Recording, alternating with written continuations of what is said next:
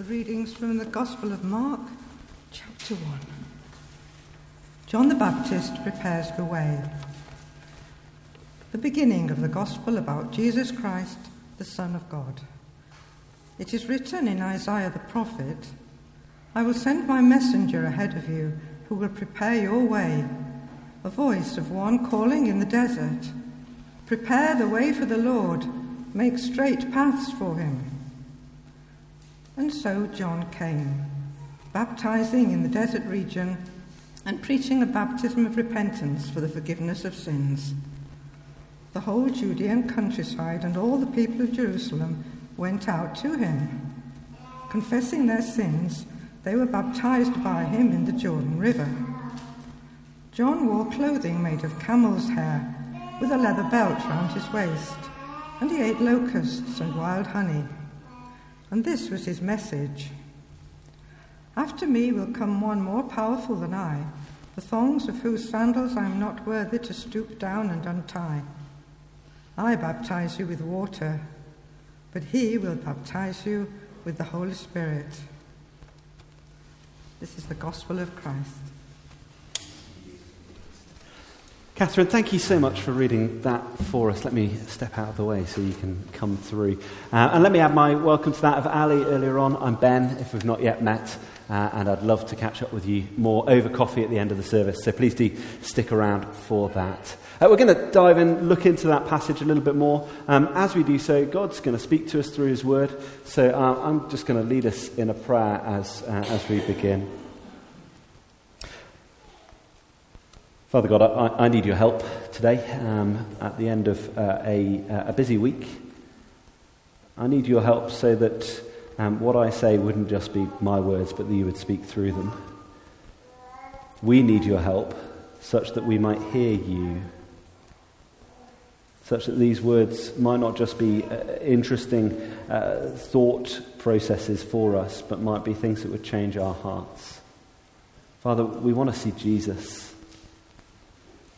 And yet, you're the God who spoke this world into being. You are the God who promises your word will endure forever.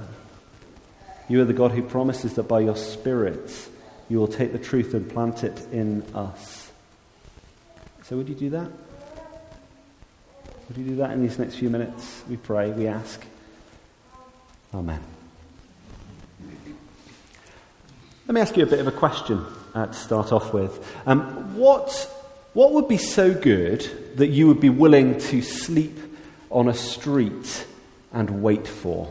What would be so good that you would be willing to sleep on a street uh, to wait for? In 2018, apparently outside stores in London, Singapore, Shanghai, Sydney, and Dublin, oh, and Berlin, there were people who were sleeping on the streets because they wanted to lay their hands on the iPhone 10, I believe it was. An eye wateringly expensive phone. And, and, there were people who, who not only slept on the street waiting for this in a queue, but who travelled across countries, flew in from other countries uh, to, uh, to Singapore in order to buy the iPhone. Uh, some of them said, I, I just came really early. Uh, it was about half past one yesterday afternoon, explained the first customer in one of the queues. Um, it's completely sad, but I needed an upgrade, said a 19 year old student. Wow. Um, somebody said, It's gold. What's not, to, what's not to love about that? Somebody else said, um, I always like to get a new piece of tech and flash it around the office a bit. Wow.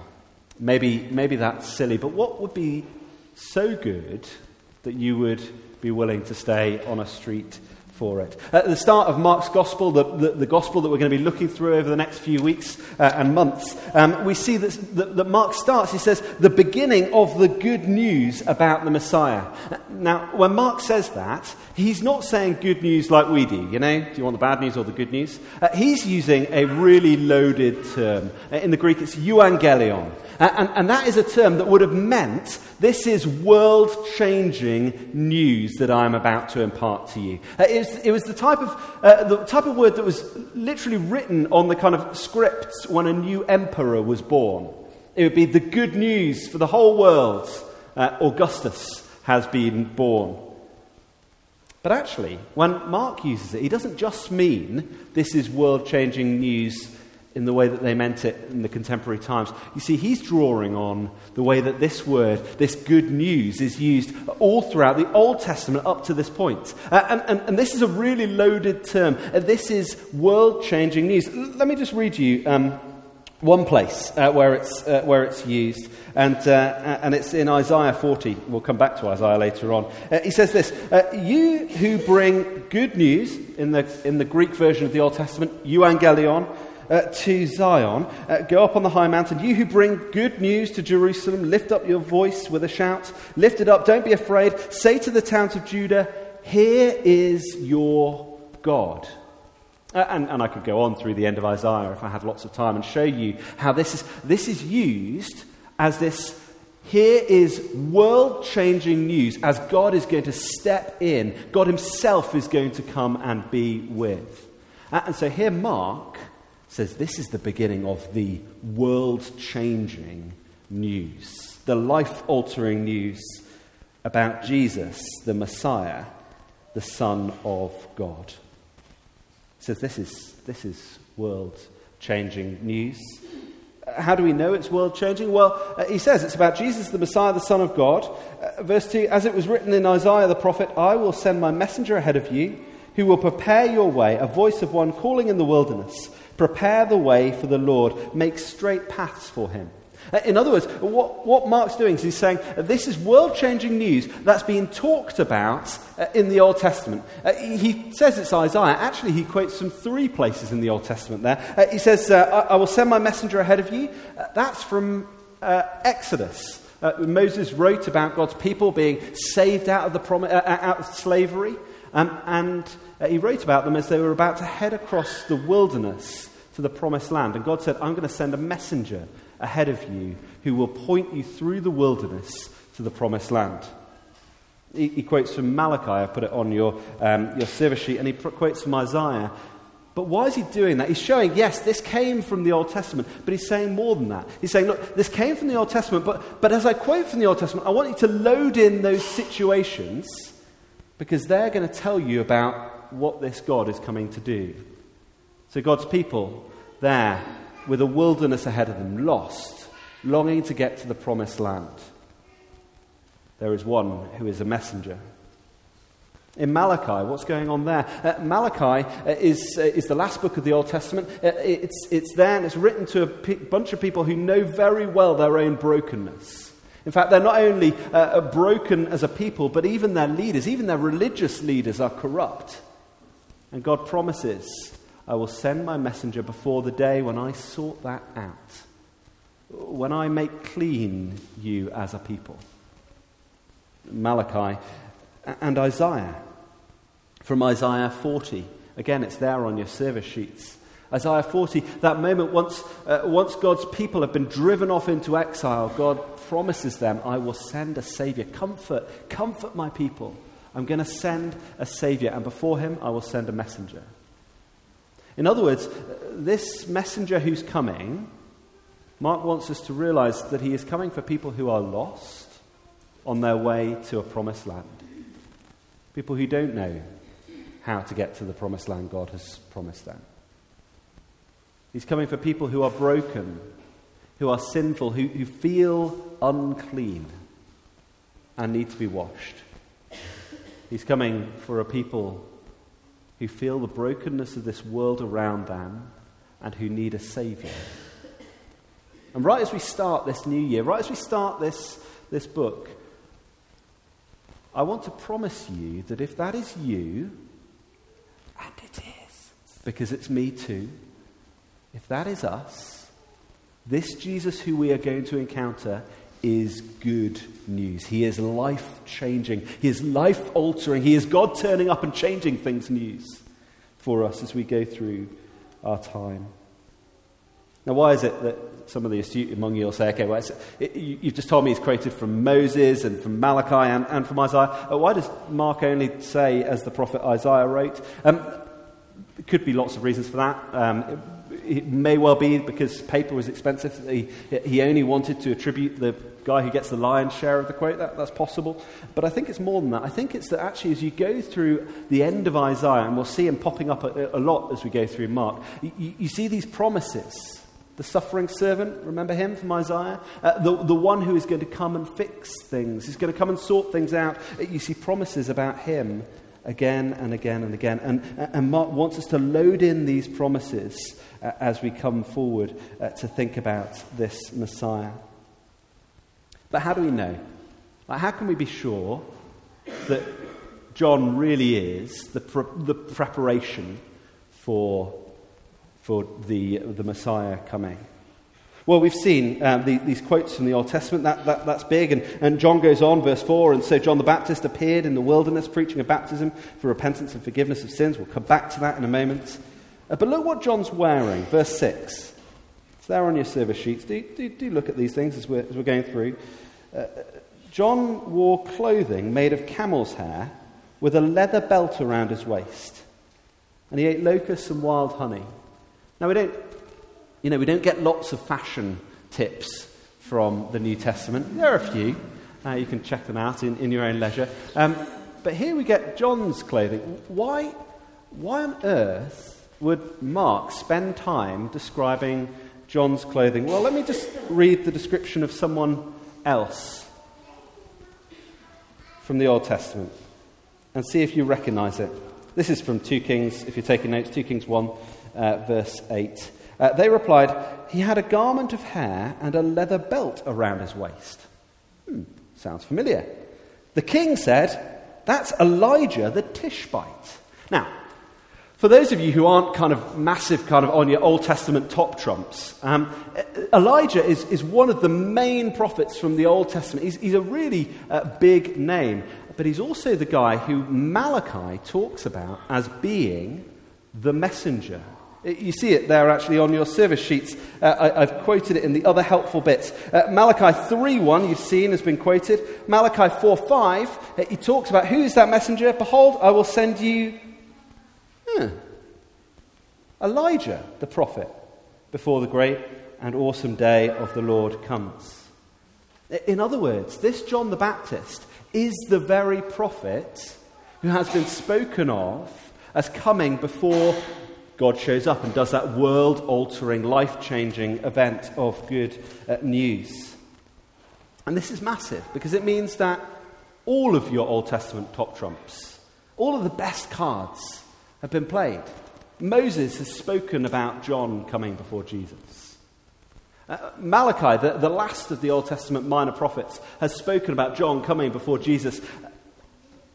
Elijah is John coming before Jesus. And even Isaiah, who wrote that massive book, spoken about John coming before Jesus. And what does John do? We're told John, he's baptizing. He's baptizing and preaching a baptism of repentance, uh, but he's baptizing in the Jordan. Now, here's an interesting thing. At baptism, what's going on there? We know about baptism. We, we, do it quite a lot. We're doing it in a couple of weeks' time. It's going to be great. Come along. It's going to be fab. Uh, but, but in those days, that's, that's not something that would have been recognized. It's not something that would have happened very often. In fact, it, it would probably have happened mostly when Gentiles, non Jewish people, become Jewish people. And yet, what's going on here is John is baptizing Jewish people. And what's more, he's doing so on the very river that was the place that they entered the promised land.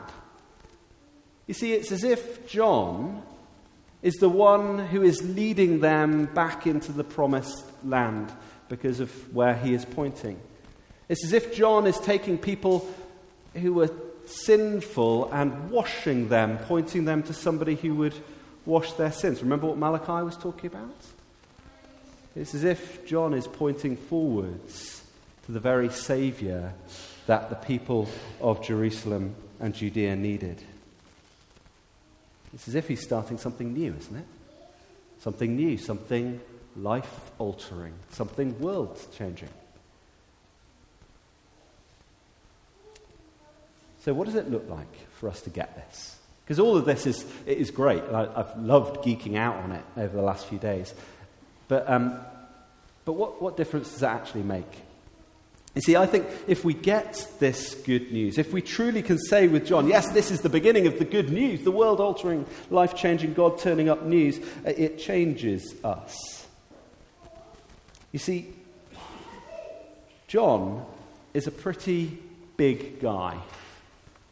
Back in uh, 2004, uh, the comedy character Ron Burgundy uh, a, news, uh, a news presenter, comedy character, uh, was offended when somebody didn't realize quite who he was. He said this I, I don't know how to put this, but I'm kind of a big deal. People know me. I'm very important, he went on to say. I have um, many leather bound books, and uh, my apartment smells of rich mahogany. He wanted, he wanted to be known. And if you watch the film, it's hilariously funny, or at least I think it's hilariously funny. Uh, but it's hilariously funny because comedy's great when it has a grain of truth, isn't it? And the truth is that although we wouldn't go around talking about leather bound books and mahogany, at least most of us wouldn't, all of us want to be known, don't we? We want to be recognized. There's a part of us that feels uh, like, hey, I'm a pretty, I'm a pretty big deal around here. M- maybe that's uh, even at church. Maybe that's even us as clergy. In, in fact, in the past, that's, that's definitely been the case of clergy, that we've, that we've thought that somehow we're a bigger deal than anyone else. If that's the case, I'm, I'm really sorry if I've ever given that impression here. It's simply not the case. But it's not just us clergy, it's not just in church, it's, it's us as human beings, isn't it? It's that time at work when somebody else gets the promotion and we think, why was I overlooked for that? I, I deserve that. Or they get the better rota that we wanted. Why, why don't I get that? Why am I having to work those hours? Why has that scheme of work gone to that person and ra- rather than to me? You see, each of us wants to be known as a bigger deal than we are. And yet, here's John, who is a big deal. If you think you're a big deal, John's a bigger deal than you are uh, John prophesied about for thousands of years. John turns up in all the major works of the Old Testament. Uh, John announced by God at his birth. Uh, he was the first to recognize Jesus. He jumped in the womb, didn't he, when he heard Mary's voice?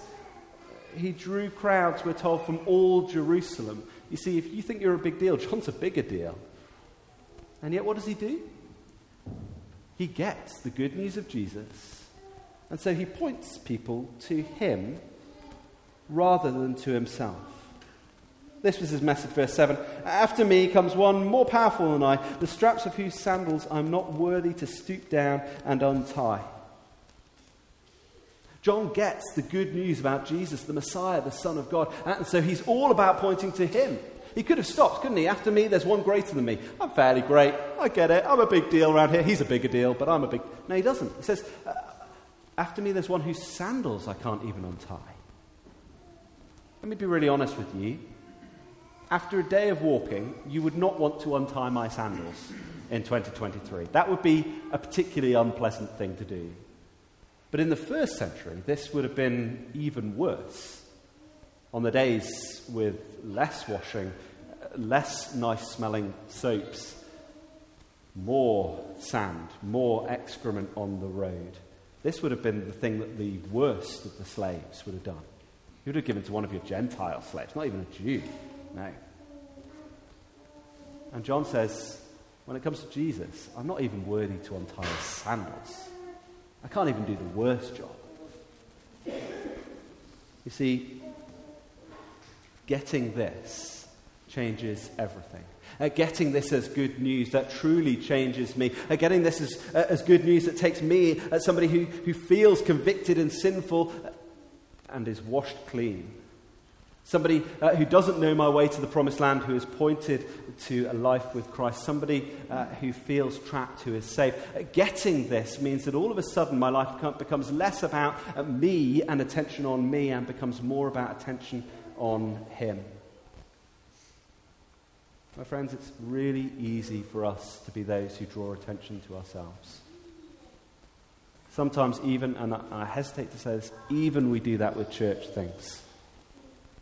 It's an extra level of kind of sickness, isn't it? Taking, taking things that should be glorifying God and pointing them to us. But if that's us, And we need to know that this Saviour comes to save people like us. We need to drink deep of this Saviour. We need to be in these pages over the coming weeks and months uh, because they will point us back to one. And as we see him, we will say, wow, he is, uh, he is much greater than I. Yeah, I really don't deserve to, to, to undo his sandals. Yes, glory to him and not to me. Robert Murray M'Cheyne, who wrote the Bible plan, some of us are using to go through the Bible in a year, uh, he wrote this. He said, uh, For every look at yourself, take 10 looks at Christ.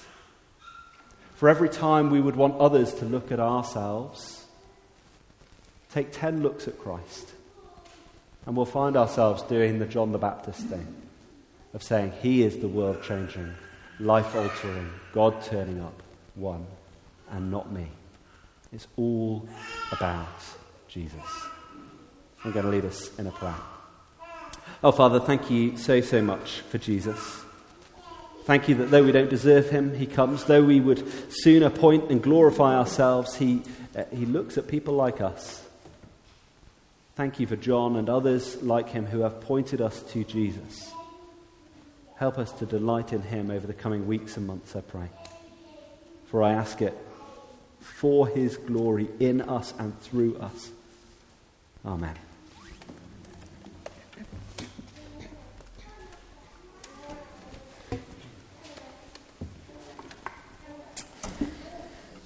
So we're going to